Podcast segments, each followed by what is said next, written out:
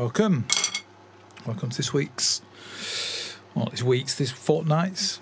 I don't know. I don't know how you say that really. Welcome to this bi-monthly episode of the Dave Walsh podcast, Drums in the Shed. It's quite cold in the shed. I've got the heater on. Um, this is a bit of a funny episode actually because it's going to be. I'm going to record it in two halves because in the middle, I am making like a weird secret appearance on um, an, an ex student of mine, uh, Katie Patterson, great drummer, super person, super positive, amazing person. Um, uh, she does these drum sort of hang things where her students perform. And uh, Katie purchased all my um, my play alongs, my drumless track things that I have on Bandcamp.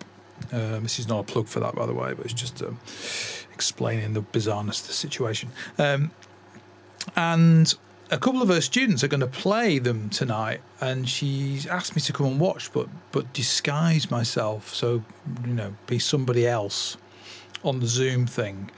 So I'm doing that at seven o'clock, and it's twenty-five to seven now. So what I'm going to do is I'm going to record. Uh, I've got a bit push for time this evening as well, so I'm going to record up until then, and I'm going to stop, and then I'm going to come back, and I may reflect on what happens during that thing. Um, but uh, but yeah, I'm super. I'm just really. Um, I can't wait to hear other people play my my tracks without me playing the drums on them. It's so I'm quite excited about it because it's never happened before. Um, I put them for sale about two months ago. Um, I've got about 70 or 80 of them, and there's about 30 now. Uh, and it's just the, the it's just taking the time to mix them down and then put them up on Bandcamp. It's just that thing of getting time to do that, you know. So it's going to be a dribs and drabs thing. Um, some stuff doesn't make it up on there because some things do become pieces of music or, or they, they, they I'm, I'm using them for something else, so they're not kind of being released. But most of the tracks that I've ever, you know, had on Instagram and been playing along to, or just those those tracks I write, um, yeah, they uh, oh, they're all up there for sale, and you can buy the whole pack. Um, anybody that buys the whole pack will get a life will get the sort of the lifetime deal with the pack. So they'll, they'll basically be able to. If I put another twenty five up, they'll get all those twenty five for free. Um, think they're like seventy p each or something. I don't know. I, I, I wasn't even paying attention really. I don't even know what I'm charging for the whole lot. It's less than ten quid. Um, and so, so I think it's, a super value, and I just don't advertise it so nobody knows. Uh, and I think I put something maybe on Facebook once, and Katie noticed it, and blah blah blah. You know. So anyway, um, yeah. Oh, there's a message now. Um, great. Sorry, I'm just reading a message. I, I wanted to, I was wondering whether they wanted me to chat about the pieces, and I, and I may I may um, that may happen. So um, anyway, yeah, welcome to this the bi-monthly episode. Dave Walsh, drums in the shed, um, which is never regularly bi-monthly, so just feels like a pointless introduction, really. Welcome to the podcast, anyway. I hope you're well. Um, it's been a funny couple of weeks. Very busy. I had drum lesson on Wednesday, which was great. It was uh, it was a good fun lesson. Quite a lot of um, quite a lot of laughter actually this week. It's just uh, had some gave me some very hard stuff to practice, which I started and it felt actually quite good. And it's been interesting when you you get beyond that initial stage of fear and uh, terror, you know, at something new, some like horrific new exercise, when you just think, I'm never going to get that off the ground, you know. And then you start practicing it, and you suddenly, you just see it all in a very different way, you know. Um, and that's what this week's been about for me. The lesson was on Wednesday. I did a little bit of work after the lesson in the evening. And then the next couple of days, uh, and then Sundays, which is today, is my day off. And I was going to do the podcast last night, and this is this is kind of linked to the um, to the title of the podcast, but I'll get into that in a minute because that's the it's uh, a bit of a yeah, it's an anniversary episode. This, and it's not an anniversary of the podcast, an anniversary of something else. Um, but yeah, it was nice to have a lesson this week. Anyway, last lesson I was middle of January, so it was nearly been two months. But things have been very busy at work, and uh, not quite at the time to practice as much as I would have liked. Um, so I'm just going to turn this heater off. Um, won't be a sec. So yeah, it was. Um, just get the heater off. It's making a bit of a background noise, and I noticed uh, last week when I a couple of weeks ago when I mixed the other one down, it's a massive difference that sort of noise when it's when it's on and it's not. But it's just getting a bit warmer. And I've not been up here all day because like basically Sundays, as you know, as I've said before, I have a day off. Um, I don't practice really on a Sunday, uh, and I don't do any exercise. Um, the only thing I do is my uh, I'm on a diet at the moment. I'm still dieting. I'm doing extremely well with the diet. I'm very pleased. It's hard work, but I'm pleased with the results. Just to put some things in perspective for any of you out there that are thinking about dieting. Oh, this is not a diet podcast, by the way, and I'm not selling anything. Um, but uh, if you um, you are thinking of going on a diet and you want some support and you're prepared to pay a few quid, um, then I recommend Weight Watchers. It all sound this all sounds like you know very 1990s or whatever. I don't even know what that means, but it, yeah, it doesn't sound very cool.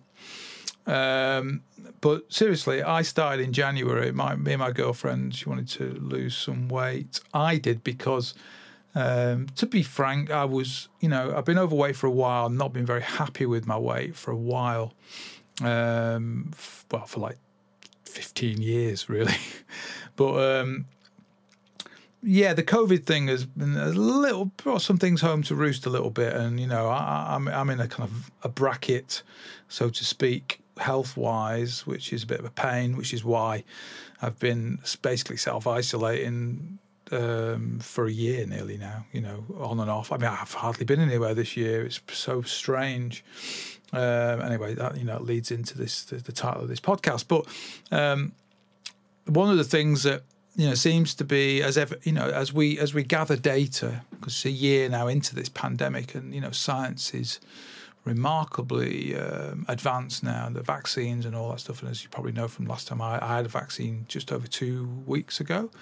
So I, you know, um, I'm really kind of glad to have got that, and I'm, you know, we're looking forward to getting my second jab. And the the, the data after two jabs and the medical advice and stuff, it, it sounds like for me, you know, I'm going to be able to hopefully go back to feeling reasonably like a normal member of society, you know, which is quite valuable for my career and for a lot of other things, my social life and uh, gigging life and all that. And you know, there's already talk for gigging projects that I'm involved in. That you know, people have, have, suddenly gone on the phone in the UK because of this kind of four-stage, you know, bringing out of lockdown that we've got in the UK, which the, the government seem pretty committed to. Uh, and it's going to be, you know, it looks like it's like a permanent sort of lockdowns. Uh, sorry, permanent coming out of lockdown situation. And I don't want to be in a situation where you know, people don't ring me for things because they think that I'm not, you know, um, I'm not you know going to want to do it or all those kind of things. That's completely the opposite. So from projects I'm already involved in have been contacting me and have been making it very clear that you know once I get my second jab and stuff, I'm going to be totally up for whatever you know can be done. Um, but the other thing was you know just the data on health and um, it seems to be pretty you know not so great for obese people um, people that are overweight or in the obese bracket, and I was well in the obese bracket. I'm tall. I'm a, you know 194 centimeters, six foot four. And everyone, and, and you get away with it. Everyone says to me, "Oh, you know, you look fine because you, are tall, and you can carry a lot of weight, and you can really hide it." Um, but a year ago, I was, well, not a year ago now, uh, uh, 15, 16 months ago, I was well in the 18 stone bracket, you know, 100 and whatever it is 15 14 15 kilos or whatever i don't know what it is in kilos but i'm just making that number up. Uh, i know i know what my kilo number is now because i'm below 100 for the first time in a long long time. Uh, and sunday's my weigh day you know you have a weigh day every once once a week weight watchers weigh day. And um, yeah, so I'm down in the I'm in the middle 15s now from being in December 20 19. Before I went away on holiday, I was over 18. And then last year, during lockdown, I got down to 17.3, 17.2, and then stayed there. Uh, I was eating a lot of chocolate biscuits, though, during lockdown. It was one of my new, I got, I got out of crisps and white bread, and I got into um, Lidl's kind of copy of the Tunnock car- caramel biscuit. They have their own, Lidl have their own like, version, which I'm, you know, I'm into Tunnocks and all that, but I do think the Lidl biscuit's better. Um, so yeah, it's kind of like um, yeah, it's been an interesting thing, and so definitely getting the weight off has been a big thing for me. I, I do want to give myself you know the best chance and all that in life, and and I was just sick of being overweight. So uh, my target weight is to get out of the overweight bracket and I'm very close to that now. Uh, a good f- old friend of mine who um, I've chatted to a little bit about health and exercise. He was saying 14 and a half was my what they call fighting weight, you know, which is another stone from where I am now. Um, my ambition was to get to 15 by the end of March, and I'm 15.7 now, and I lost again two pounds this week. I'm well on target for that. If I'm doing two pounds a week now, uh, it's the 8th of March tomorrow, 7th of March today, significant date. Yesterday was a significant day, but the date today is a significant date. But it's, you know, it's all kind of irrelevant, really. Um, but yeah, so I've got kind of three weeks. And if I can get £2 a week, I'm going to be 15 1. So that's, you know. Anyway, this is the most boring thing you've probably ever heard in your life. So I'm sorry about that. But that's kind of what's been going on with the with this sort of health thing. So hopefully it's all going in a positive direction. That's my my wish, and my ambition is to get to a good healthy weight and get second jab and all that stuff and be, you know, back for, back in sort of be able to just go out and not worry about things once we get to um, an accepted situation with that. You know, everyone's so dying for April. You know, you can really feel it now. I mean, tomorrow, all that's happening tomorrow in the UK is that people are going back to school, kids are going back to school, and, and, and we're starting whatever face to face teaching we can do with, with staff that can come and do it, you know, that are in the position to be able to do it. And um, that seems to be, uh, you know, the it seems to be a signal, I think, for everybody that suddenly lockdown's finished. And where we live, we have a very busy road in front of us. It's quite rural, but we have a, no, it's not that rural, but it's kind of just getting out into the countryside. And the road is a very busy road. It it's a main road that leads up to one of the motorways up up in this part of the world. Uh, and then, and that motorway is very close to one of the busiest motorways in the in the UK. And uh, today seems extremely busy on the roads. Past our house, you know, we get the crazy motorbikes on a Sunday and the mad cars as well. Um, but it's it just seemed busy with lots of cars and lots of people walking about, you know, and uh, yeah, it's like I, you know, I thought we were still April the 11th was the uh, was the date when people started supposed to be coming out of their houses, but really hope people don't, you know, ignore this thing too early because it will it'll have big consequences. You know, we we need to do this thing properly and do it right this time. Last year was too soon, and you know, we had a little bit of a respite in the UK for a short amount of time at the end of summer. We didn't really hear in where I actually live, and and and I haven't personally because I've made that decision. You know, because I'm under health kind of advice. But anyway, yesterday was a big.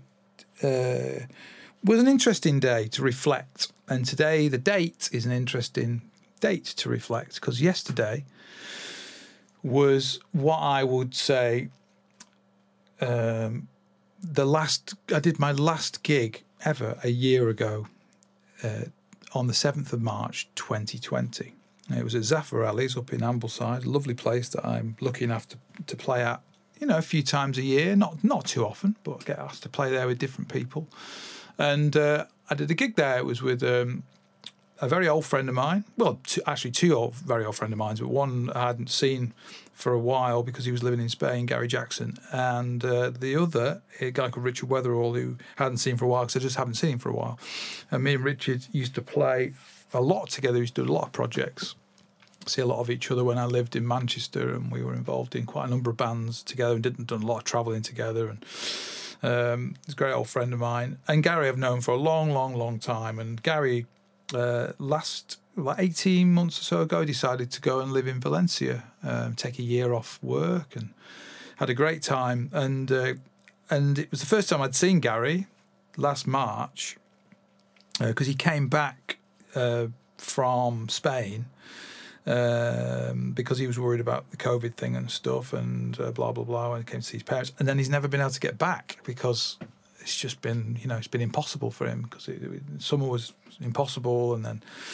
Uh, so I have no idea what's what's going on with the, whether whether he whether he had a place there and whether that's gone now or whether he's still got stuff there and um, anyway blah blah blah. We did a gig, a trio gig, and it was great.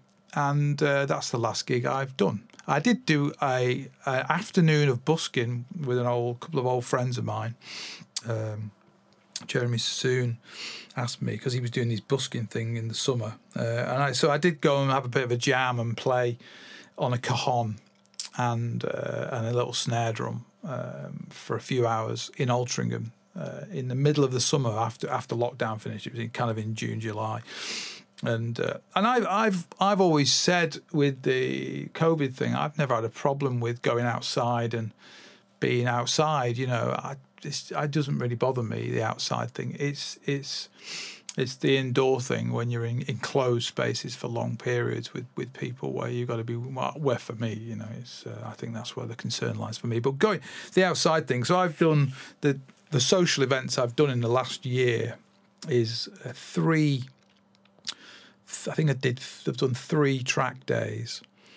Um, yeah, in the last year, and and all the track days. Me and my friend Murph, Chris Murphy, we um, we booked since August. They've all been cancelled, you know. So we've now just booked some more. You know, May and August. You know, so it's like right through to. Well, that's how far ahead we're looking. You know, and they're looking pretty positive. Uh, the May one's in Wales, so I'm not sure. The, one of the major problems we had last year was we had a couple of Anglesey track days, and they were in Wales, and Wales was in a completely different place than than than England was in, and so there was just they weren't even entertaining people crossing the border and going into Wales, and especially over onto Anglesey and all that stuff. So, but um, but you know, with the gigging thing, it's just been um, it's just been so weird um, to not to not be gigging, you know. But um, it's been a you know a bit of a time to reflect, really. Um, so I'm going to get to that in the second part of this. I've kind of whittled on now. It's five to seven. I want to get on this thing, check out this music, have a bit of a vibe, and I'll be back in a bit. Nice one. Oh, here we go. That was great. that was so great. She did Such a great job of it. And had five people playing on this uh, Zoom thing was really good, and uh, a couple of people played a couple of different tunes of mine, and one of these, this, one of them played one of the really long ones, and he really nailed it. You know, it was a it's hard tune, um, and yeah, did a great job. So um, mega, yeah, just a bit like blown away by that. But, um, never heard anybody play my music before, so it's really nice to hear other people what their interpretation of it is. It's so compositional, you know because um, I mean the idea those tracks that I wrote the um, they um, the drum all the drum parts actually require you to think sort of melodically or compositionally and uh, and that's exactly what the vibe was uh, with all of those all those people playing that. So so so um, so great. Really really great. So yeah so yeah to get back into zone again now. Um, what was I talking about? Oh yeah, about gigging. oh, lack of gigging. So it's just like this year of reflecting on um, on having not gigged for a year, um, and what that's kind of meant. And I have to say, um, for all the kind of amazingness of it, um, and it's you know it's the longest period I've never never gigged for in my whole life. I started playing when I was 12 and I was gigging really not long after I started playing the drums. I was very lucky to get into the school brass band. and then also get into the sort of the brass band in the town, you know. Um, and as well as I was, I was playing with a couple of little sort of rock band things and stuff. Uh, I had a couple of bands on the go. One with the Powell brothers, uh, the two twin brothers, Andrew and David Powell, and their older brother, Alex, I think he was called. Uh, and I played with them. I used to go up to their house and used to play with them a lot. Um, and then I was playing with this uh, an Andrew and me, this guy called Patrick Briscoe. Um, he was actually a songwriter and a guitarist still, I think.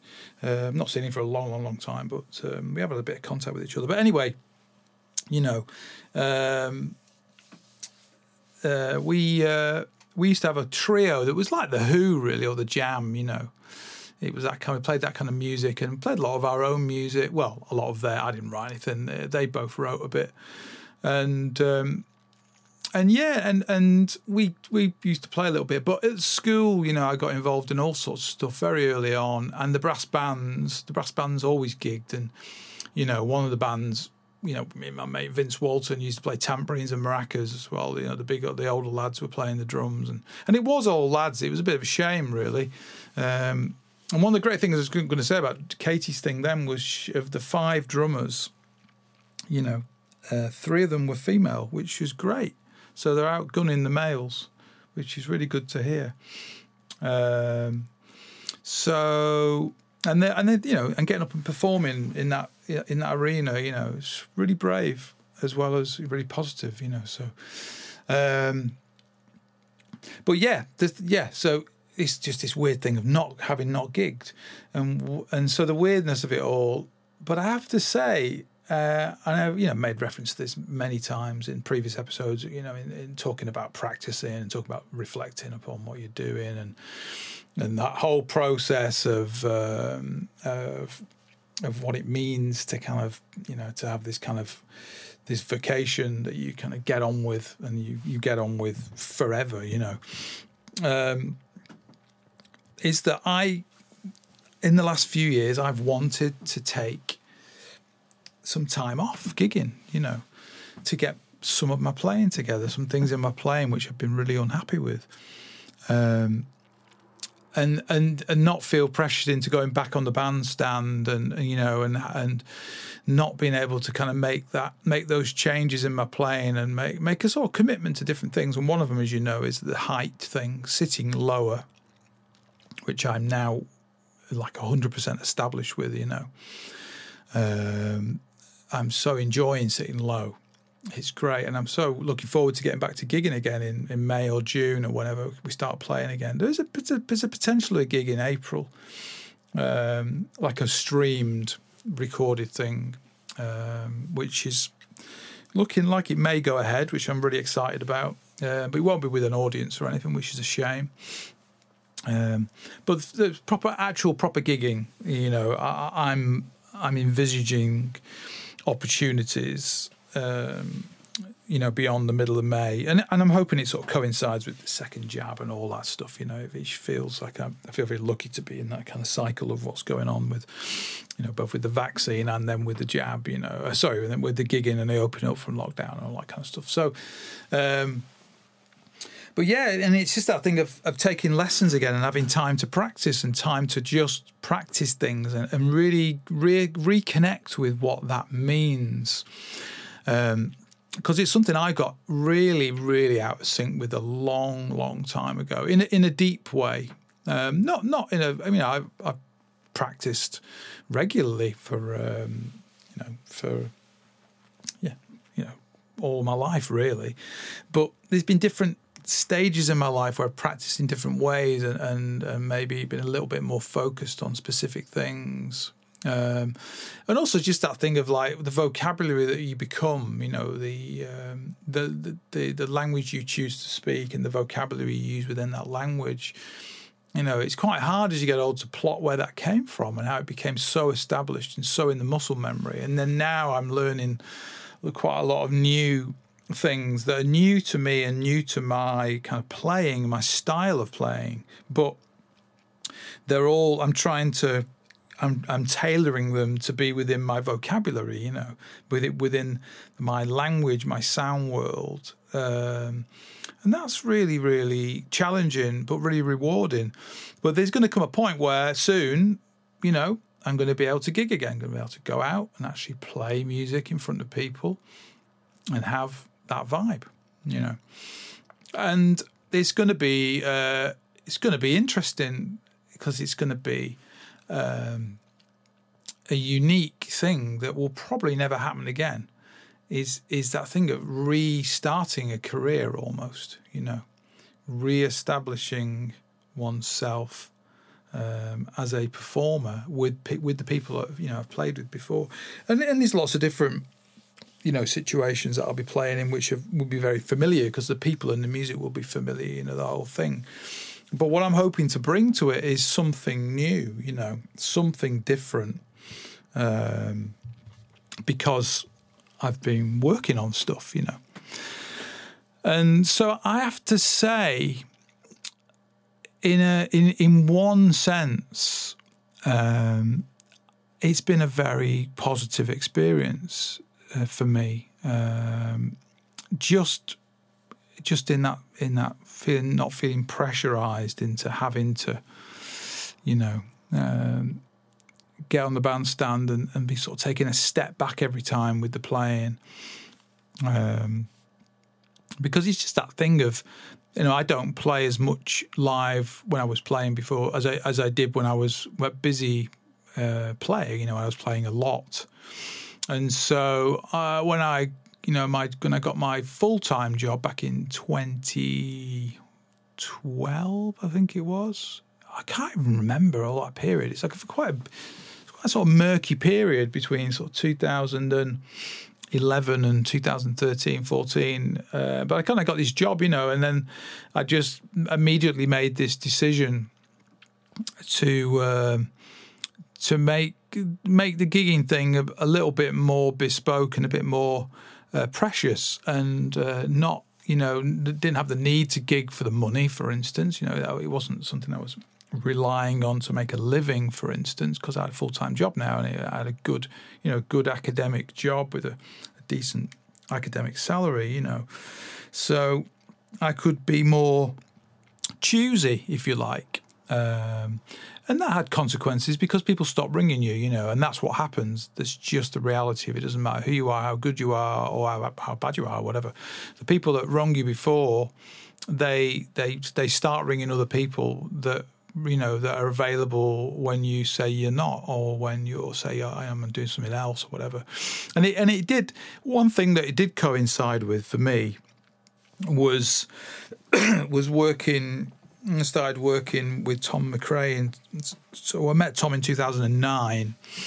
Um, but we did our first. The first project was a was actually a French TV show thing called Taratata, uh, which used to be on one of their main kind of channels. I don't know whether it's on anymore, but it was a big program. It was like the sort of Jools Holland thing. Uh, it had a quite a quirky format. Quite liked it, and. Uh, I think the guy was called Nagui, I think his name was. The presenter, I liked him. He was a funny guy. Um, he, he was a character, you know. And they had a little interview space in the corner, you know, and then they'd have they'd have the round. Well, it was a square actually. So the audience was on two sides, and the cameras and the production was on two sides, and it looked from all the camera angles and the way they filmed it, like the audience was all around, you know, pretty much. Um, and the bands set up in each corner. So we were in one corner, Tom's band, and we were quite spread out actually. And then um, and then the other bands were in other parts, and it was all filmed separately. So we were, I mean, we did like a day. It was a long old thing, you know. We turned up. Uh, the studio was in sort of the suburbs of Paris, and me and uh, me and a guy called Carlos Edwards, a great drummer percussionist. Had done a lot of Carlos done a lot of pop gigs and stuff. A super super nice guy. Um, yeah, not seen him since that. Actually, it's a bit of a shame. Really, really great guy. We had a great time, and we had a hilarious thing where, you know, a lot of kind of European hotel rooms, particularly French and Belgium. Um, you know, they don't have single beds you just have two beds that are together. So it's like a double bed, but they're together. It's two single beds, but they're together like a double bed. You know, you've got your own like your own quilt and stuff, but you're right next to each other. Me and Carlos, two kind of you know guys. You know, we had to um, to deal with that situation. You know, and we were really super tired. We travelled over to. Uh, to France, they're always these trips are always so long. You know, if, if you've never done these kind of things, you know, you're like we. I was picked up at the bass player Richard Hammond's house in Wakefield at like 6 a.m. the day before. And then it was like traveling down with with our gear and then going to London, picking up everybody else's stuff, going to I think it was the joint studio near King's Cross, you know, where all that where, where at the time Tom and Ollie Cunningham and Ollie Krauss all had their gear kind of stored, their their touring gear. Ollie Krauss was living in um, was living in America now and living in New York and then moved to Los Angeles after that. But you know, uh, but still had a lot of gear in London. And they had this lockup thing, and it was pre tour. We were going to do a long tour that year. So, and we travelled to London, and then it was just this, you know, mincing around, getting all the gear, everything in the van, getting everything sorted out. And then we drove over to Paris, you know. So it was driving down to the Eurotunnel and driving, you know, out the Eurotunnel, down, down to Paris. We got to Paris at oh, I remember we getting to Paris at like half nine at night. We were trying, we were just trying to find a restaurant, you know, somewhere nice to eat. And Ollie Cunningham's this genius. He's so well travelled. This guy, he, he, always knows every city, anywhere. The, you could be in the most obscure.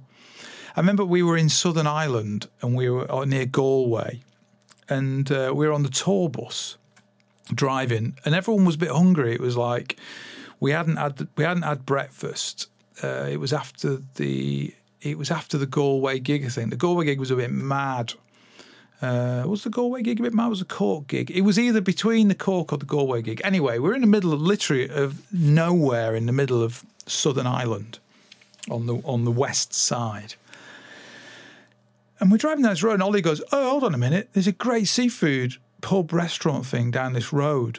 And everyone was like, "What? You having a laugh?" And he was right. And the guy, Phil, who was driving the bus, great Phil, mega guy, super great guy. We love Phil. Phil drove down this road. It was a tiny road. He got the tour bus down outside this restaurant. It was open.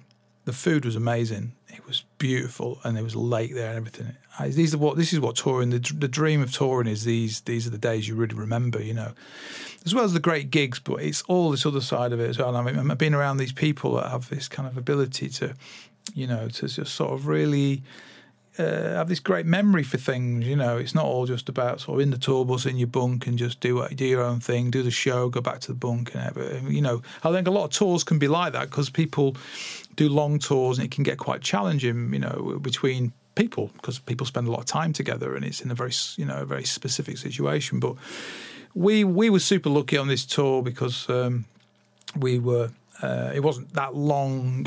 You know, it was only a couple of months, and uh, I mean, it was broken up a bit by some different bits of the trip and stuff. And anyway, but uh, the sort of we did this really nice leg in Southern Ireland, and and and anyway, Phil managed to turn this tour bus around in this tiny little road, and then and it was all worked out great, you know, just the whole thing.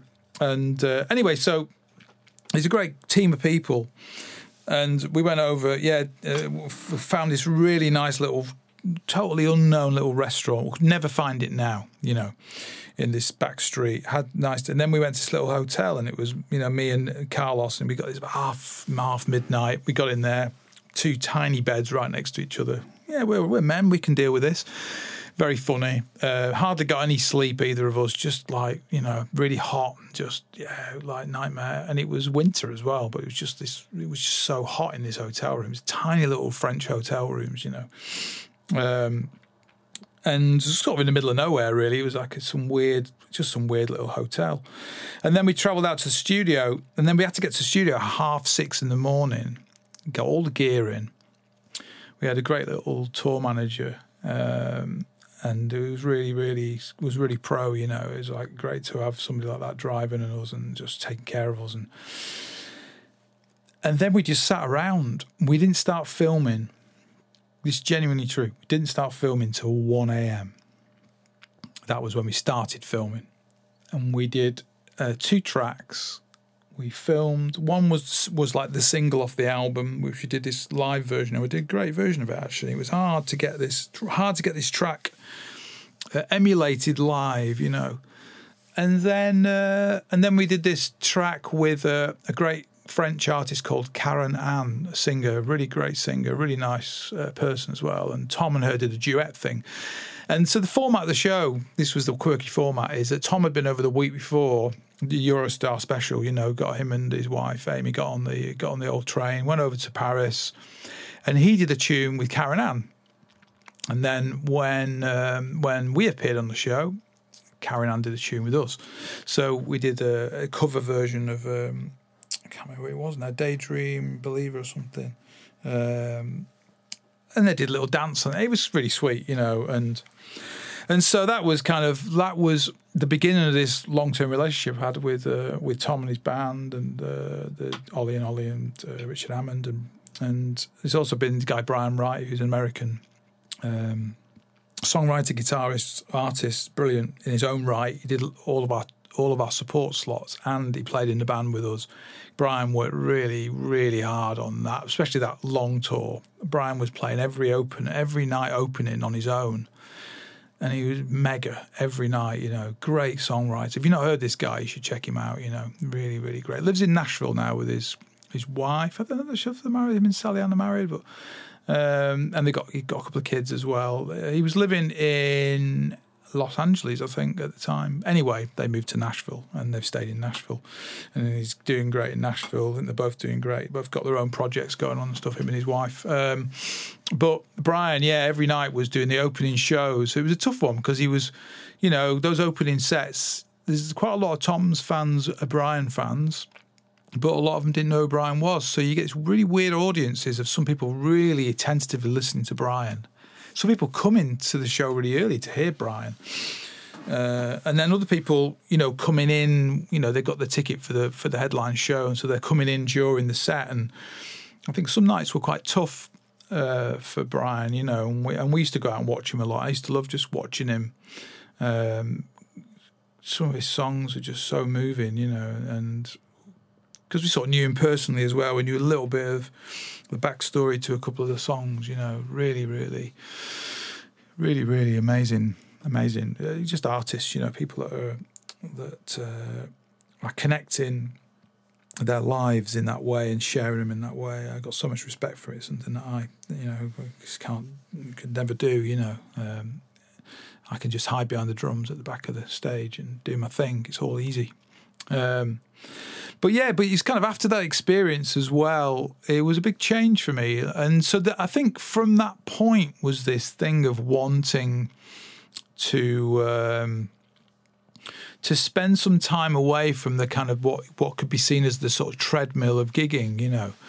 Um, and I, and the other, the other sort of gigging I did was doing a lot. The jazz gigs that I was doing a lot of for years were what we call these kind of pickup gigs you know. So I had a lot of regular projects that I played, a lot of people that I played with regularly, and they were regular projects, and they were great, you know. And some some that we don't do anymore, which I really miss, like Rod Mason's band with Hammond and Weatherall, and that the, the, the previous band to that had had lots of different people in it. It's got great guitarist called Jez Franks and a bass player called Ben Crossland, and then Steve Lodder, piano player, great piano player who lives down in London. He, Steve did that band bit as well, and it was you know really great. And then some great depth. Paul Kilvington would depth for Weatherall, and um, would get Frank Grime or Ollie Collins to depth for Hammond, you know. And, uh, and I, I basically did a lot of those gigs, and me and Rod played together for a long, long time. I met Rod in '98.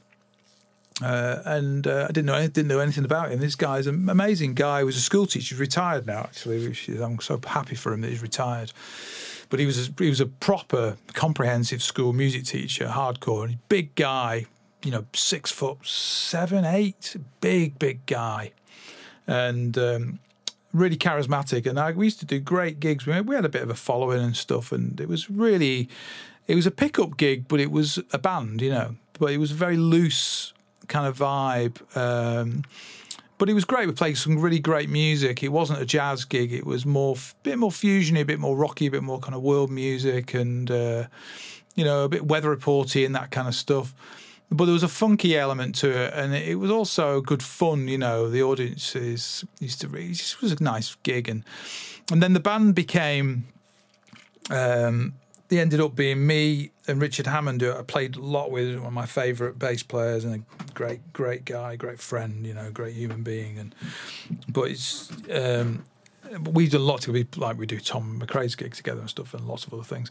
Um, but you know, we we ended up uh, that we ended up in that band's regular players. And Richard, this guy Richard Weatherall I was talking about before I did this gig with one year ago. Richard was the keyboard player in that band, piano player, and and uh, and they all wrote for that group. Uh, and actually, I, they they played a couple of my tunes that I used to play with my old band, actually, which were kind of suited to that band.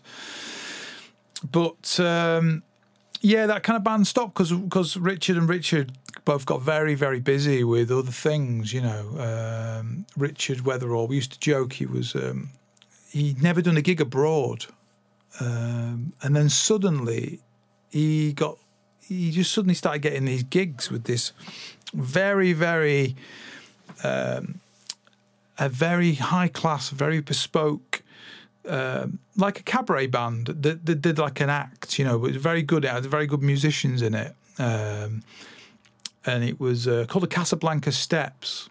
And it was like a, um, trying to describe it really. It's like, you know, a show, but everyone was, the players were really good players.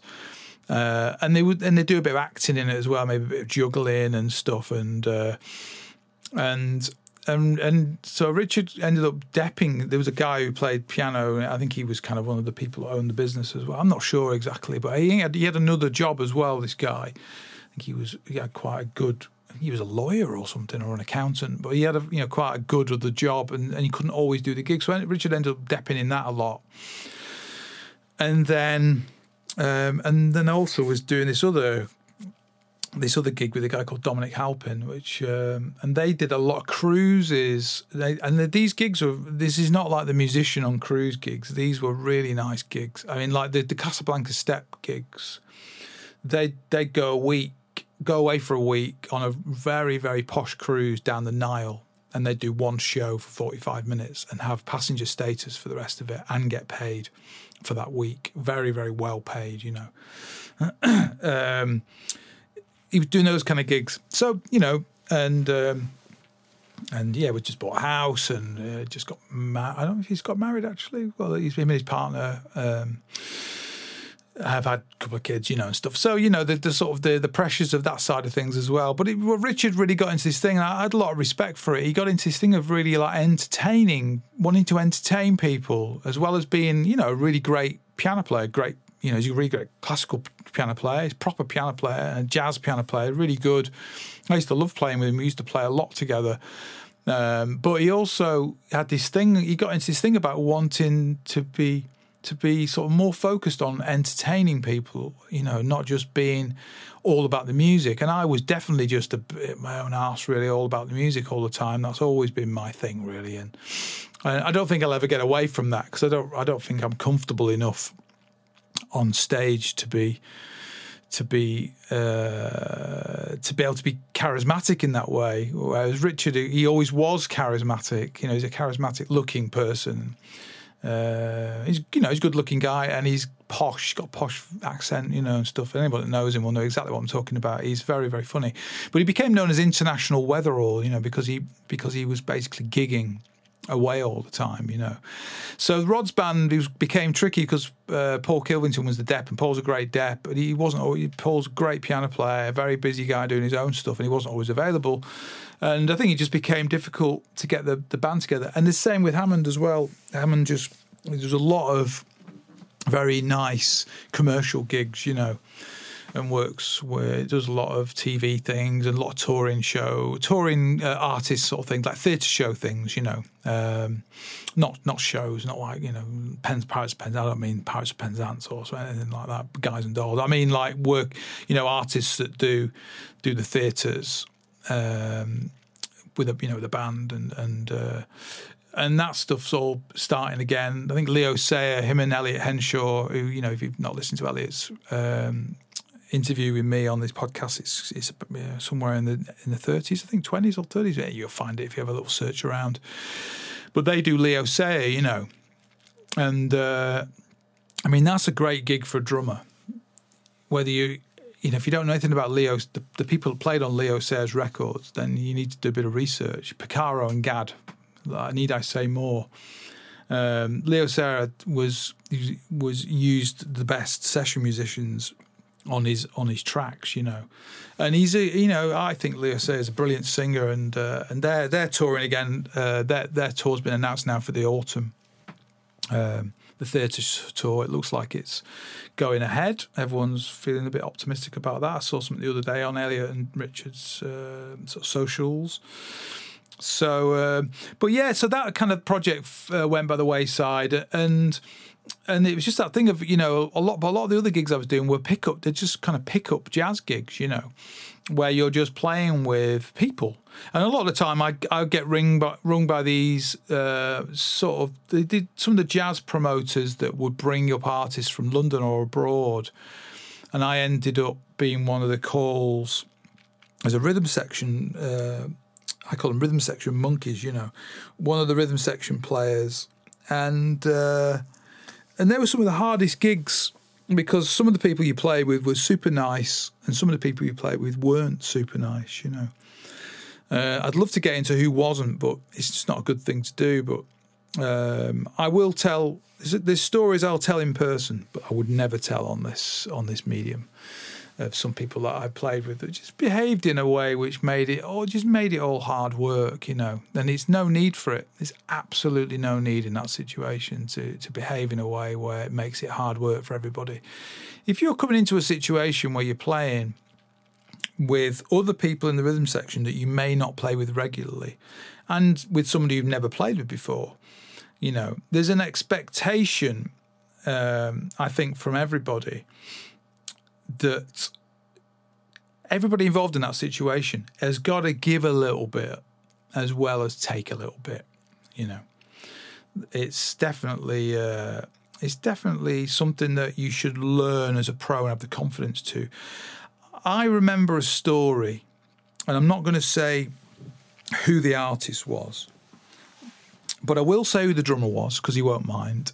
Um, great drummer called Steve Brown he was actually from Manchester originally, Timperley. And I used to play a lot with his brother, Chris. He used to be a very, very good friend of mine. Me and Chris played for years and years together. A very good bass player, his brother, Chris. And Steve, great drummer.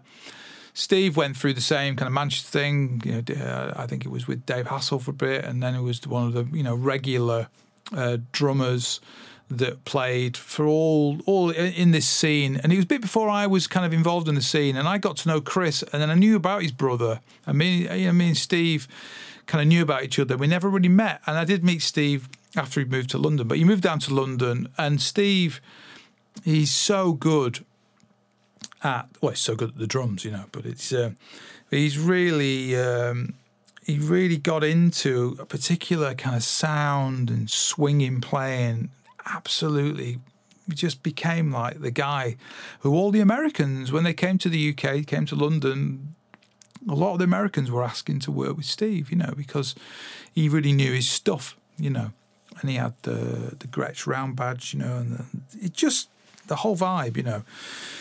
Really, really well studied player and great drummer, you know, and uh, great loads of other styles, but you know, really made a kind of not a niche, not a niche for himself, but just made a name for himself. And he's regularly been in the UK, one of the sort of you know the uh, the jazz award kind of winners and stuff like that. You know, blah blah blah. Anyway, uh, Steve um, contacted me once because he was doing one of these.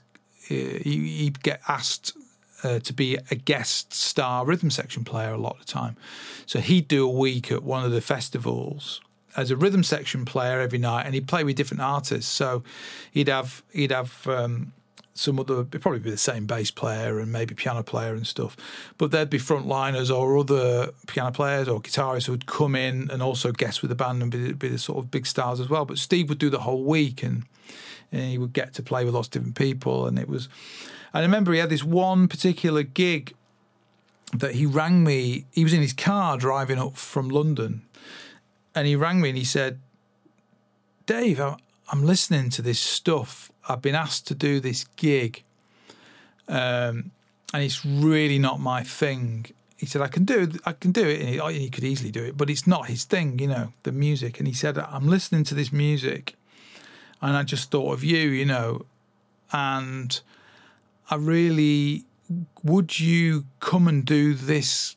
I'm here, I'm doing a whole week, but this one night, would you come and do this one night? You know, because it's, I think it's, you know, more your kind of thing and blah, blah, blah. And uh, it's great artists that I'm playing with and stuff, but it just doesn't feel like it's my.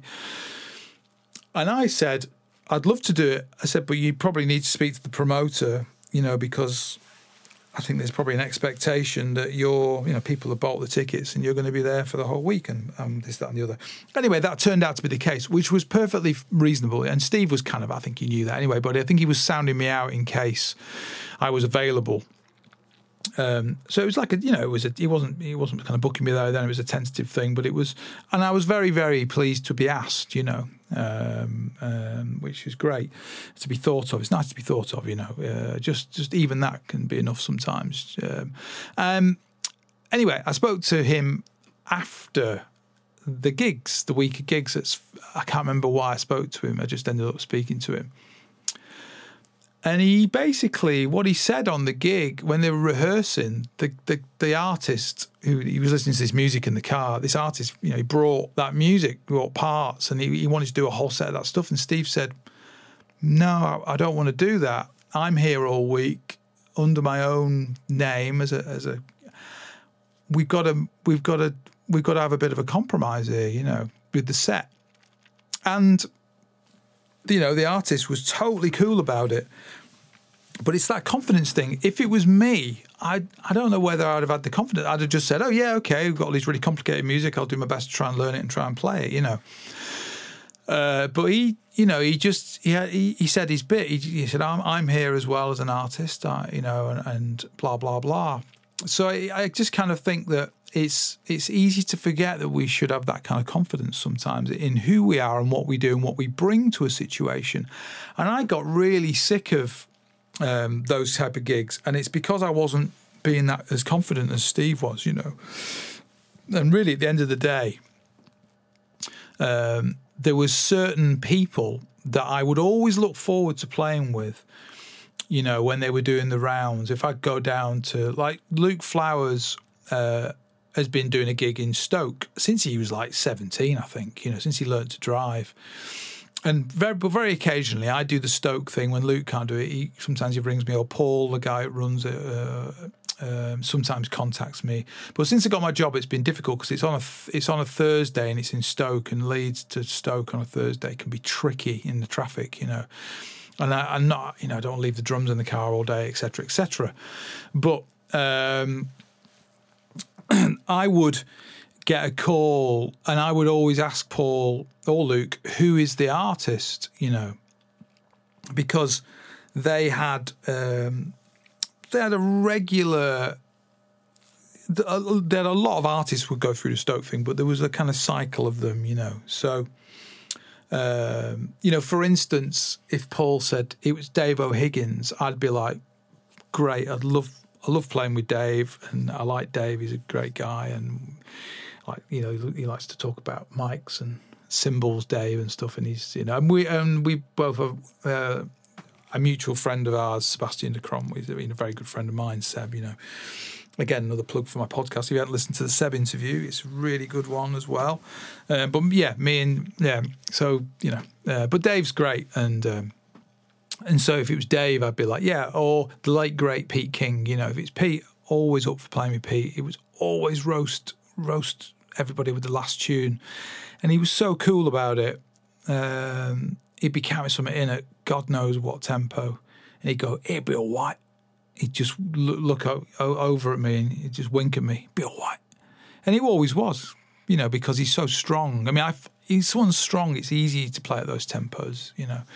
So it was always, but it was always the last tune of the gig. You always knew it was coming, and it'd be you'd have had a great gig. I did lots of, lots of nice, a few nice gigs with Pete. Uh, with other people, you know, in the front line as well, and with different rhythm sections. But he was always such a gentleman, you know, and uh, very sad that he's passed away now, you know.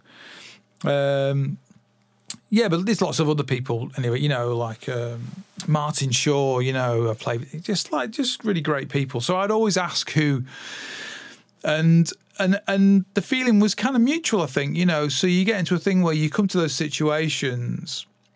Uh, as you get older and you get more, a bit more wise and you don't say yes to everything, you start feeling a little bit better about it all, you know, because you're not saying yes to all of it. And then playing with after people you're playing with aren't very nice to you and it's not because you can't play; it's just because they can't be bothered, you know.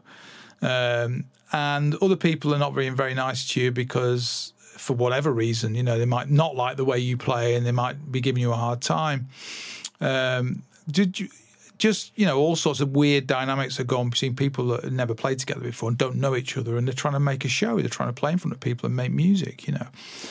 And I did quite a lot of those gigs, and they were hard work, and I got really tired of it. And I got tired of just that thing of what the hell am I doing with my playing? You know, what am I actually trying to sound like? You know, uh, I mean, I sound like me. I always have done. I sound like me when I read. I sound like me when I play different styles of music.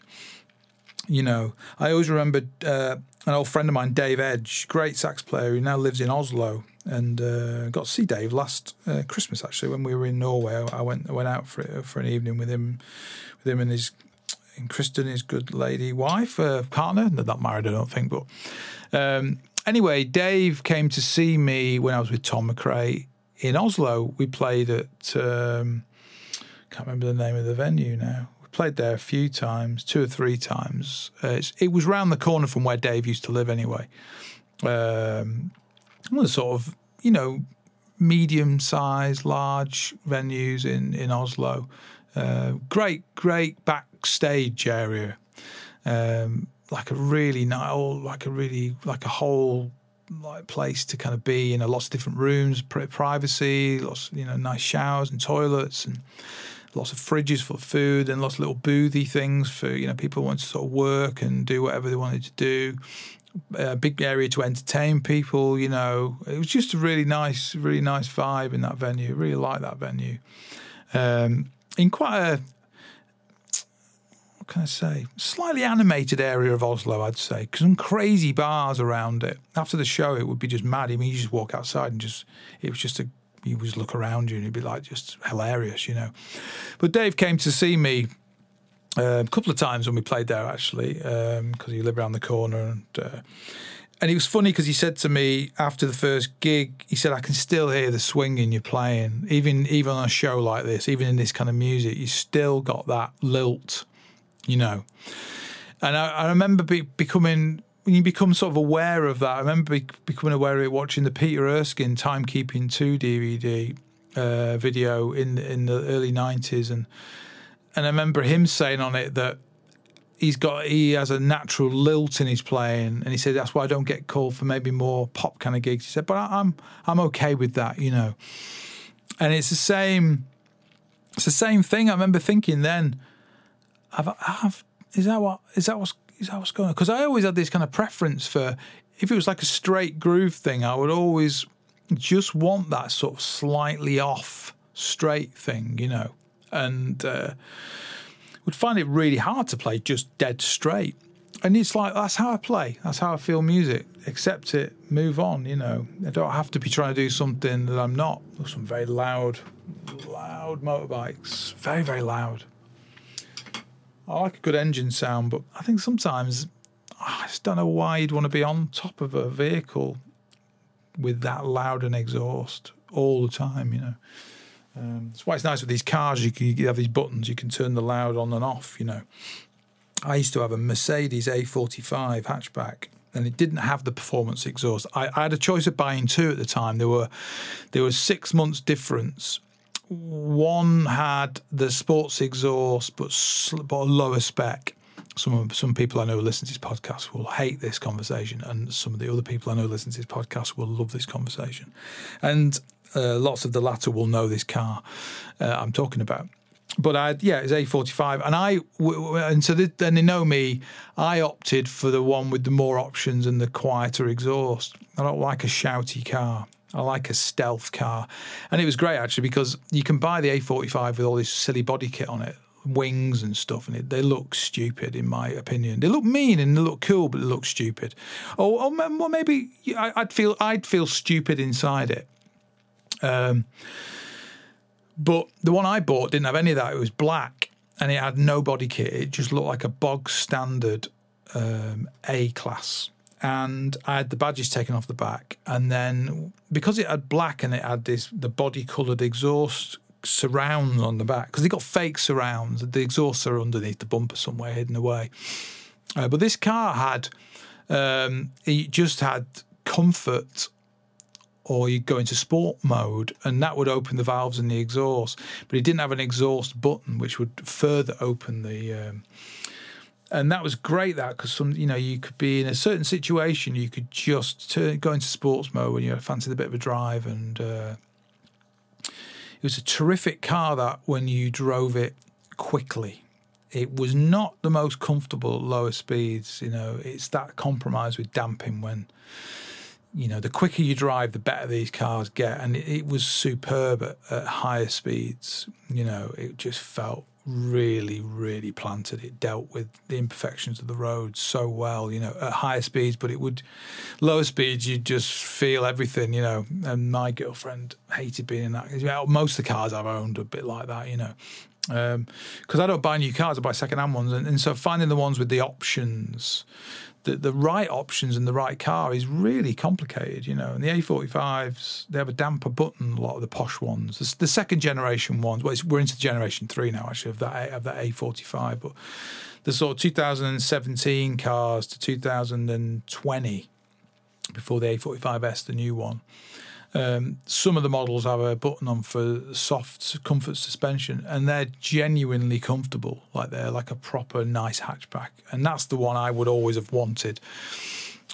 And then the uh, and then having the this having the button for the exhaust, but you know I don't get how people can ride around on these motorbikes and whatever they are that just are permanently at like 110 decibels or whatever they're at. You know just really, really crazy. But anyway, yeah, that was the big loud sound just going past, and it just took me off on a, on a car tangent, which I may edit out. Oh, well, I'll leave it in. Um, anyway, completely lost my train of thought there. No, no, talking about this thing of of gigging and and getting tired of that kind of gigging life, you know. And so it's that thing. I got to this thing of like, what what is it that I actually want to be, you know, as a player? And then uh, you know, through the through the last seven or eight years, I've been involved in some projects and been able to sort of explore that a bit more. But it's been in, sort of interspersed with still getting rung to do, you know, different sorts of gigs. A bit pick up here and a jazz, but I quite like that, you know. And I got a little bit more into it in the last year. I, I'd sort of stopped saying yes to those kind of gigs. And in the last year, I started saying yes to some of the really, really low paid um, gigs in pubs with people that I knew really well and uh, just wanted to, yeah, reconnect with those people and, and, and get back into playing just a bit of that kind of music again. I felt like I got away from it a little bit and was really enjoying it. And then COVID hit, you know. And this kind of thing of, of, of being what what has this meant this year? Well, what it's meant it was, a, was this period of reflection, not just upon getting back into practicing and, and getting back, back into sort of having some lessons and getting back into really facing some of the serious coordinational problems that I have, and also you know being asked, asked sorry, asking to be given some really hard things to practice that are dealing head on with that stuff that I've buried my head in the sand previously, but also what do I actually want to sound like? What do I want to become? What do I want this next stage of my life to be as a drummer? You know, because I feel like I've got this opportunity now to to actually to not reinvent myself, but you know, maybe uh, do a facelift. I'm thinking back to cars again. It's the Mark 8.5 or whatever, you know, Dave Walsh 8.3 or something, version 7. Um, so yeah, it's been an interesting time, and it's also been an interesting time about the music that I want to play. You know, because that's become even more confusing because I've now, you know, I've had a year out of projects, a year away from playing with people, a year away from working on any sort of material with people. Apart from some of the, the remote recording stuff I've been doing, which has been, you know, few and far between, mainly film score stuff and uh, a bit of other things like that. Um, and that's just that's very much kind of character playing. It's it's not. It's a different sort of playing. I enjoy that kind of thing. Um, but I've done a couple of things this year with that, and uh, it's been great, you know. But the thing of actually working in projects and working on drum parts and and then like find you know having a having an approach to a set and a show um, that's the thing I'm really really excited about getting back into but it's like with what projects, you know? Is anyone going to ask me to be involved in projects? You know, uh, a couple of projects that I'm involved in now, which which are going to restart. One of them is this, hopefully this gig in a few weeks, this this, this live stream BBC recording thing. But that project, um, uh, the first album we did, I was really proud of that album. I thought we got, uh, I thought the playing was great on it. Um, there's a guy called Gavin Barris. It's a band called The Family Tree, and it's a really great band. Jeff Guntran and uh, Jim Faulkner. Um, and I'm really it's a it's a project I'm really proud of because I'm actually I really like the way I actually like the way I play on that album, and it's all the things I'm talking about now. It feels like I'm playing parts that I've written. Uh, we got a great sound um, at the studio we went to. Uh, the guy who recorded us there. and I've talked about this. Um, 80 hertz, I think it's called. We talked about this previously, a long, long, long, long time ago, last year on a podcast. But um, he really he did that sound check thing that I love with some engineers, where they don't ask you to, to play anything specific. They they they they set you up in a space. They come and chat to you about your drums and the and the, the mic positions and stuff, and then they just go away. Um, and this is specifically with jazz recordings. Uh, this is not the same when you're doing a recording um, like a like a different like a rock or something. It's a different relationship with an engineer. And uh, the last album I did in that uh, in, in, that studio WZ with Owain and, and Tom and uh, Laurie etc. was a really great experience because working with Owain was the, was the same kind of thing, but in the right way for that music, being almost the opposite of really, really getting a you know getting a great sound and working together to get a great sound. I still want to get him on here and chat chat to him, but he he doesn't think he'd be interesting, and he'd be so interesting. He's such a great guy, and uh, I'm gonna I'm gonna persuade him. I want to talk to him about his his process and stuff, and about his the way he thinks about music. He he said something that really blew my mind, and I think I've talked about it before about um, about drummers and what we're aspiring to, to, to capture and what the, the history of the sound world that we got experienced from, you know, where where we bring that kind of historic sound in our head to how we want to capture that in our own sound and our own drums, you know. It's really interesting his take on that really, really, really interesting. But um, yeah, he, he yeah he was great working in, in, the opposite way, where you're really talking about tuning and, and talking about specific about actually specific snare drums and bass drum and stuff and different beaters and all that. This guy. Uh, to 80 hertz was the opposite. He just came in the room and listened to me playing a bit, and we chatted about just chatted about the drums and and then just moved the mics around a little bit, and we just talked a bit more. Then he went away, and then I was just playing, you know, just getting into the space, playing in the space, and enjoying the really nice room, big room. Um, and then I went in there, and he'd been recording me. So he said, oh, "He said, oh, do you want to have a listen?" I was like, "Oh yeah, great." And he just played it back, and the drums sounded beautiful. And I was like, "That's beautiful." And he said, "Yeah, yeah, sound great. I'm just capturing what I'm just capturing what you're doing." You know, he wasn't trying to do anything. He was just trying to capture me. You know uh, for that music, that that jazz kind of that, that specific project, you know. And he was the same with Jeff with the bass. Uh, sorry, with the sax. And he was the same with Gavin with the bass, and and Jim, you know, was amping up in another room. And so, um, even though we were recorded it all on cans, and Jeff, we couldn't see Jeff because um, he was he was in a he was in a booth that we couldn't get eye, I couldn't get eye contact. The other guys could, but it was fine because of the way in which you got everything to sound in the cans. You know, it was just very natural vibe. You know, and uh, and so like that that project is something I was really proud of the way the the album sounded and the playing on it and everything and and um, and so you know from that hoping that's going to kind of resurrect itself and you know the material is going to go carry on in the same direction you know and uh, and it'll be you know just be great to yeah get get kind of playing with that mu- that kind of music again um, and then there's a couple of other things that I've been, you know, working on that's in different stuff, um, different styles and what have you, which we're hopefully going to kind of do some more with maybe this year. Um, but yeah, it's like what are, what are the projects going to be, and and am I going to be able to bring a whole new? It's that thing of when you've been practicing a lot and you're trying to get over some problems in your playing. Uh, mine, mine, are, mine are all coordinational mainly, you know. Um, my technique's pretty good. It's not brilliant, but it's pretty good. It, it, gets me through most things, but the coordination certainly doesn't. I'm just really excited about bringing a new me in that sense to that music and to those parts and being able to, you know, um, be able to approach things with a new flexibility.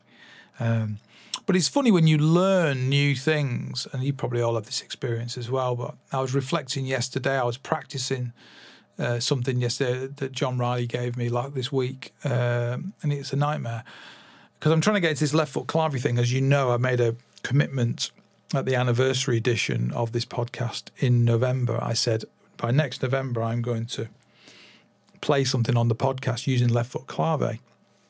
And uh, Sergio uh, Gallardo, a very good friend of mine, um, was we were talking about some stuff on um, on WhatsApp a few weeks ago, and he was showing me some patterns, and that had this clave thing going on, but it wasn't in the left foot. Um, but it's a nice nice exercise. Anyway, I, I went to John Riley. I, I, saw him a few years ago at a workshop, and he, he was talking about practicing this Ted Reed stuff uh, in in a, in a Latin way, not in a jazz way.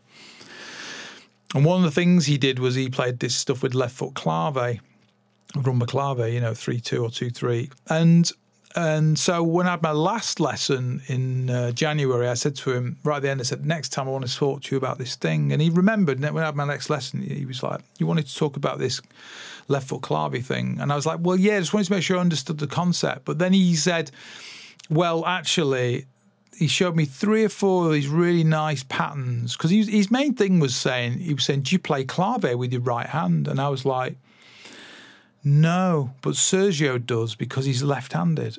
So Sergio plays all the parts the other way around, but plays right-footed, and they sound so funky, you know, because he's playing clave with the right hand and he's playing different patterns um, so much more advanced at it than I am, and the patterns he's playing and what he knows about the music is, is so much more advanced. He's not playing Cascara Clave Tumbao. He's playing he's playing some stuff that's more you know newer and more developed than that.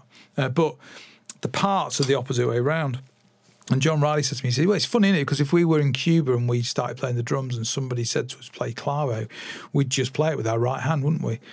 But we, we end up, because we learn those, the Cascara Clave Tumbao pattern thing, we end up learning clave with the left hand. And I've got quite good with clave with my left hand. I, I, I play songo and I'm, I'm quite good at playing the ghosting thing and getting the clave into the ghosting with the left hand and playing quite flexibly between 6 8 and 4 4 and you know get putting accents in where I want that all reflect the clave uh, it's the same when I play samba partido and that kind of stuff. I, again, it's like they've got the flexibility in the left hand to bring out the partido, whether it's forward or reversed, you know.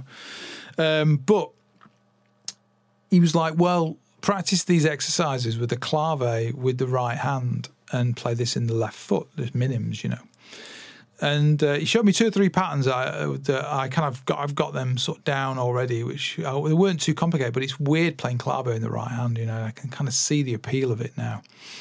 Um, But then he was like saying, but if you want to get the left foot clave stuff together, then you want to go back to tra- practicing these exercises with two different types of left foot clave. I'm not going to go into what they are because it's kind of his information and you know, and it's a thing. You know, I think in the lessons I want to get into that kind of detail, but it was like, oh yeah, oh that's horrendous, that's a nightmare. And he was laughing and he said, I'll see you in a year, you know because it's a lot of work. But actually, it's not a lot of work. I got I got on with it and actually started to feel quite quickly like um, like felt quite differently about what the clave is as opposed to put you know putting this part on this little pedestal. It's just thinking about things like I always say, and I've said so many times on this podcast about people getting into playing stuff. There's different ways of getting into things, and one is to think about them as stickings, you know or patterns that have stickings. So instead of going, oh, I'm playing left foot clave and I've got to put these things in with the left hand and the right foot in between, it's just patterns, you know, that so happen to be consistently. The left foot is always playing this thing within the patterns. It always ends up landing on the one, the two and the four and, and two and the three. You know, if you're playing three two rumba clave, uh, and if it's in triplets, it's slightly different. But um, but yeah, I kind of my I've had a reset in my head about what that means and what I'm going to be practicing, and it's quite exciting, you know. And that's one of the that's one of the things I really love about you know having these doing having these lessons and approaching things in this way.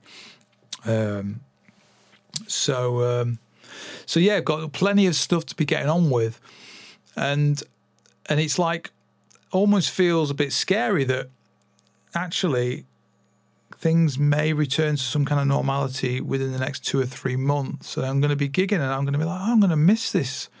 I'm going to miss this opportunity to practice. So the next thing is going to be the readjust, you know, uh, because I'm going to go start going back to work as soon as I can and start teaching face to face as soon as I can, as soon as I feel, you know, when I've had my second vaccination and all that stuff, and feel, uh, and and like certainly from next, what I would say the academic year in the UK from next September, um, I would hope and be expecting to just be going into work, you know, um, and teaching face to face. Now, whether the online thing continues for other stuff, I, I, I suspect that will be the case through next winter, um, just to see, you know, because COVID's not going to go away, is it? It's going to be around, and obviously the data will show how long the vaccines are. Um, you know, keep you safe for, and also how people respond to the vaccine, how, how safe it keeps people. Do we have these terrible upturns in cases in the colder weather and all that stuff? We're coming out of the colder weather now, you know. I mean, here it's really cold tonight in this in the drum shed, but the, generally the temperatures have gone from minus five here to plus nine in the last two weeks. That's a big, you know, it's a big, big move. We have koi carp in our garden in a pond, and the koi were well and truly at the bottom of the pond. Now they're coming up in the day and having a bit of a breathe and looking around a bit. And uh, we'll start feeding them again soon, you know, in the next few weeks. But yeah, it's going to be like, you know, getting back into gigging, getting back into that way of life. And then it's finding a balance, you know, like finding a balance with carrying on practicing, carrying on having the lessons, that accountability, and making it meaningful, you know, because you've got to, it's got to be meaningful, hasn't it? You know, having having lessons like that, it's got it's got to be a meaningful thing that that you you work towards. You know, you work towards something for somebody, just as a line in the sand.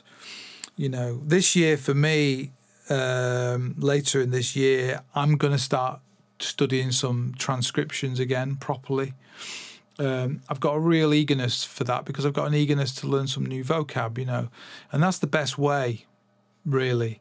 And you can, and transcription has this kind of, you know, a lot of people are quite afraid of it, or it has a big, it's a big word, it's a big thing. It's it's not. It's important, but you don't have to be afraid of it. You can approach it in whatever way you want, but it's just understanding why. Why are you doing this? What do you want to get out of it? What are you trying to assimilate? What's the reasons why you're trying to assimilate this vocabulary from this other person? What is it that interests you about it? What is it that turns you on about this playing? You know, because that the answer to why you're doing it is in that, and the answer to what it's going to give your playing. You know, we, none of us transcribe to to just simply copy and sound like somebody else. I mean, I don't think that's actually possible anyway.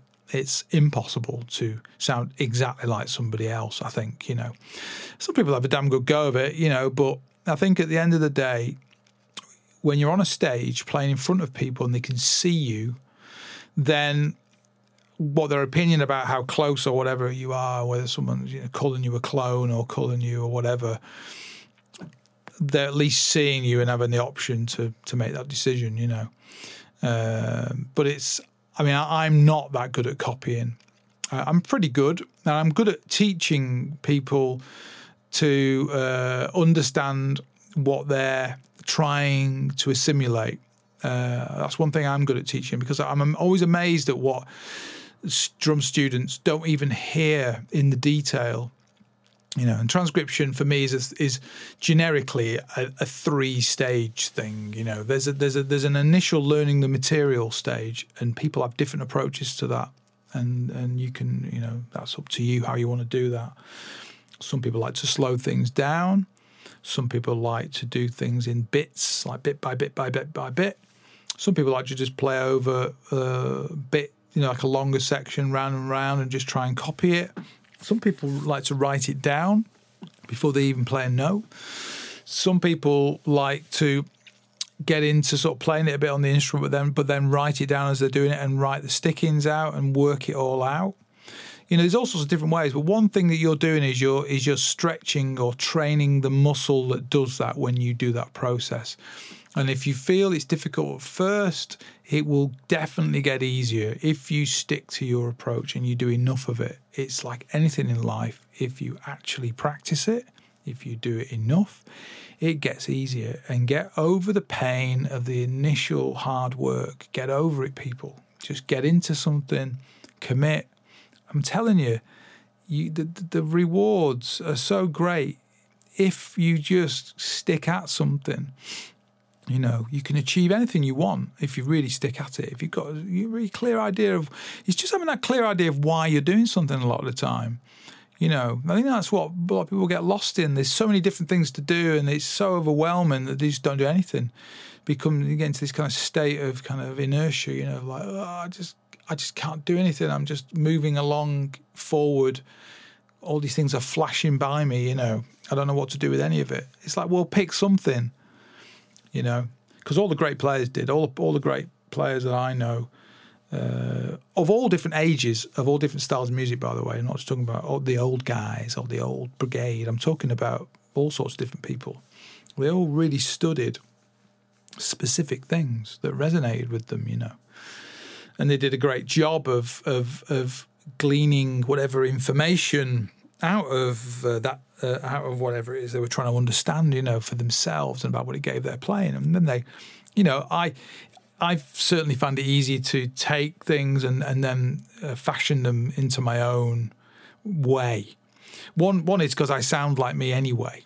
So I have I have a sound on the instrument that is definitely I have a sound. I know it's I can recognize my own sound, and uh, you know even when I'm playing it on records, if I hear something where I've been playing. Um, so you know, I don't have a fear of becoming like a clone of anybody because it's never going to happen because I'm too kind of, you know, single minded and uh, selfish, self centered, all that stuff in my own plane. Um, and I'm not very good at it as well. That's the other side of it. And I'm so grateful for that, you know, for not being a great copier. Um, so the transcription thing is something I'm going to do, and it's something I'm definitely going to talk with him about at some point about sort of finding the right sort of transcriptions.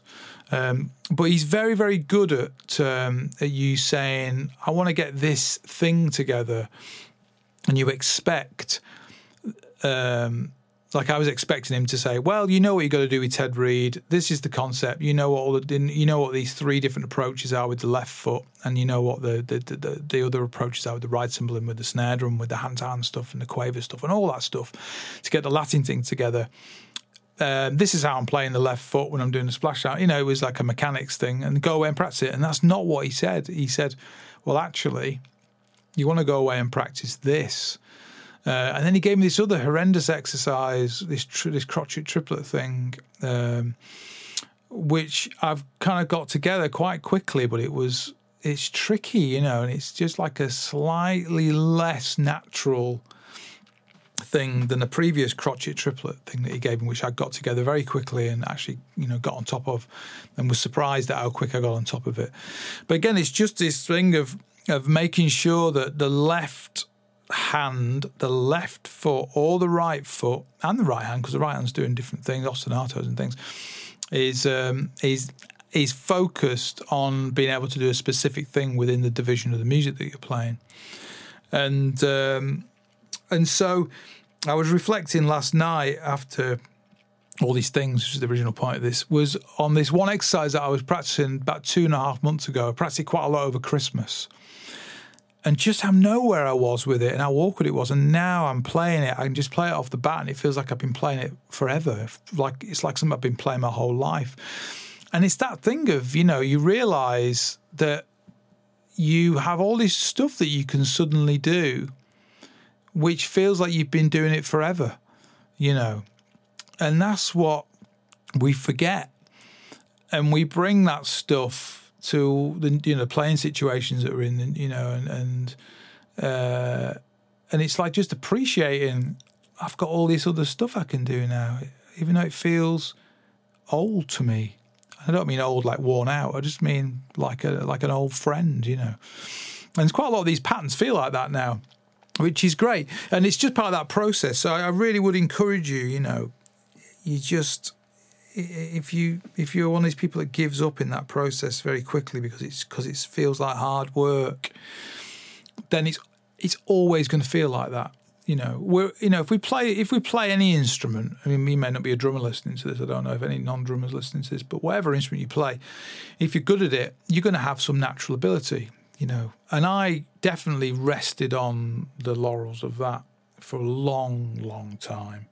Um, I know that I'm a natural drummer. There is arguments of nature and nurture and all that stuff. I, I feel it's genetic.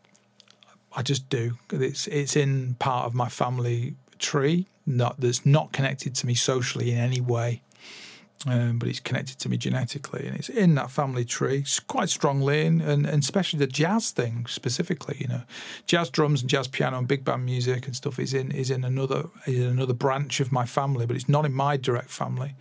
My late mother and uh, father, neither of them were music played music or had anything to do with music, and uh, and the grandparents of both both sides didn't, but my mother's. Uh, my grandfather on mother's side's brother that whole family tree is very, very musical, very jazz and drums and piano, but drums particularly. You know, great uncle drummer and second cousin drummer. You know, so who's very similar age to me, Andy Bold, um, who lives uh, down in Altrincham. You know, and uh, and yeah, um, so me and Andy are kind of in you know same family uh, tree, but uh, never met any of that side of that family. So um, so I, I, I do believe it's genetic, but it's very, very easy to just not do anything when you can you're naturally kind of talented and can play an instrument. You know you know if you've listened to that early podcast i was talking about you know people who've listened to that know the story that when i first sat down as a real drum kit i could play the drums. And i could play the drums in a what i would consider to be a, a reasonably sophisticated way because i could hear it and i knew what it was before before i played the drums you know I'm not saying I was amazing or I am amazing or whatever. I'm just saying it's a natural thing for me. And it made me lazy um, uh, through many periods of my life, you know.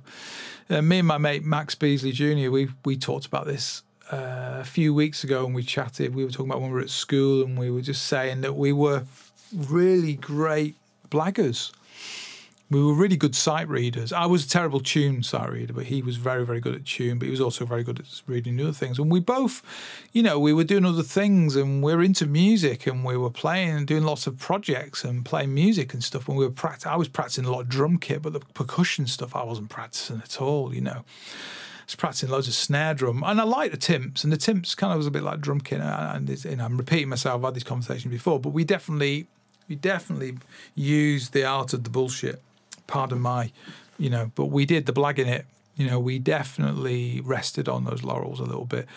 And I think that, you know, I didn't work hard enough. And if I'd done all, a lot of the stuff I've done now, uh, then, I'd have been a much better player. But the problem was, I really wasn't ready for it then, as egotistically, you know, specifically. It was all too painful. And I just wanted to play and enjoy music. And I wasn't ambitious either, never been ambitious. So, that side of things is, is if you know if you've got an ambition as well that def- I think that definitely drives you and it definitely makes you um, you know uh, focus on certain areas of your artistry you know. And not, I, there's nothing wrong with that at all. I'm not I'm not saying it as I'm as I'm dissing it. I just was never ambitious. I just wanted to play the drums socially with people. I just wanted to play music and uh, I wasn't even that bothered about like traveling and stuff. I, I just wanted to you know just be able to make a living out of playing the drums. Um, and I wasn't even interested in teaching then when I was younger. I just wanted to learn to play the drums and go out and play with people and have that experience. And, you know, the teaching thing came later to me, blah, blah, blah, blah, blah, which is now what I'm involved in. And I, and I love teaching now. And I would, I'll always teach now. Um, whatever happens in my life, you know, with, with work or my job or whatever, I'll, I'll still always want to teach, you know. Um, so, but it's that thing again of you know this feels like a like a chance to re um, to reset and restart. Um, so it's quite an exciting time. So yeah, the next I think the next few months of these podcasts are going to be a bit more focused on that. You know. Um, but it's exciting times, and hopefully, yeah, exciting times that we may be, you know, coming out of this thing finally um, but it's amazing to think it's been a year. It's a year yesterday. I was going to do the podcast last night because it was actually a, a, year yesterday, you know, the Saturday to the Saturday. You know, the gig was at Zephyr's on a Saturday night, seventh of March. But I decided, no, I'll do it on the date. I'll be pedantic and do it exactly a year. You know, um, but yeah, year without gigging. Uh, well, I did have this one little busky thing I did with Jeremy and, and, and a couple of other people, uh, but that was just that was just a bit of fun playing outside and stuff. And I wasn't playing a kit anyway. I wasn't actually playing a bass drum or anything. You know, actually playing the drums. Um, so yeah, what a what a what a crazy time it's been. Um, but you know, staying positive in it has been the, the thing that's kept me sane. Definitely kept me sane. Uh, trying to make the most of staying positive and trying to be positive with my students as well. And they're, they're all so positive and so cool about it all. I'm so impressed with them. Uh, this the way they've dealt with this, and I, you know, I have my do my lessons every week online, and it's been all year like that since September, and they've been they've all really worked hard. They're getting on with stuff, and and they just come each week, and I've not had one of them ever moan about anything uh, with the drums and practicing. It might, you know, it might be a bit, you know, a bit bored of this, that, and the other. And the, the third lockdown here was a bit of a drag for everybody. But you know, they all they all practiced.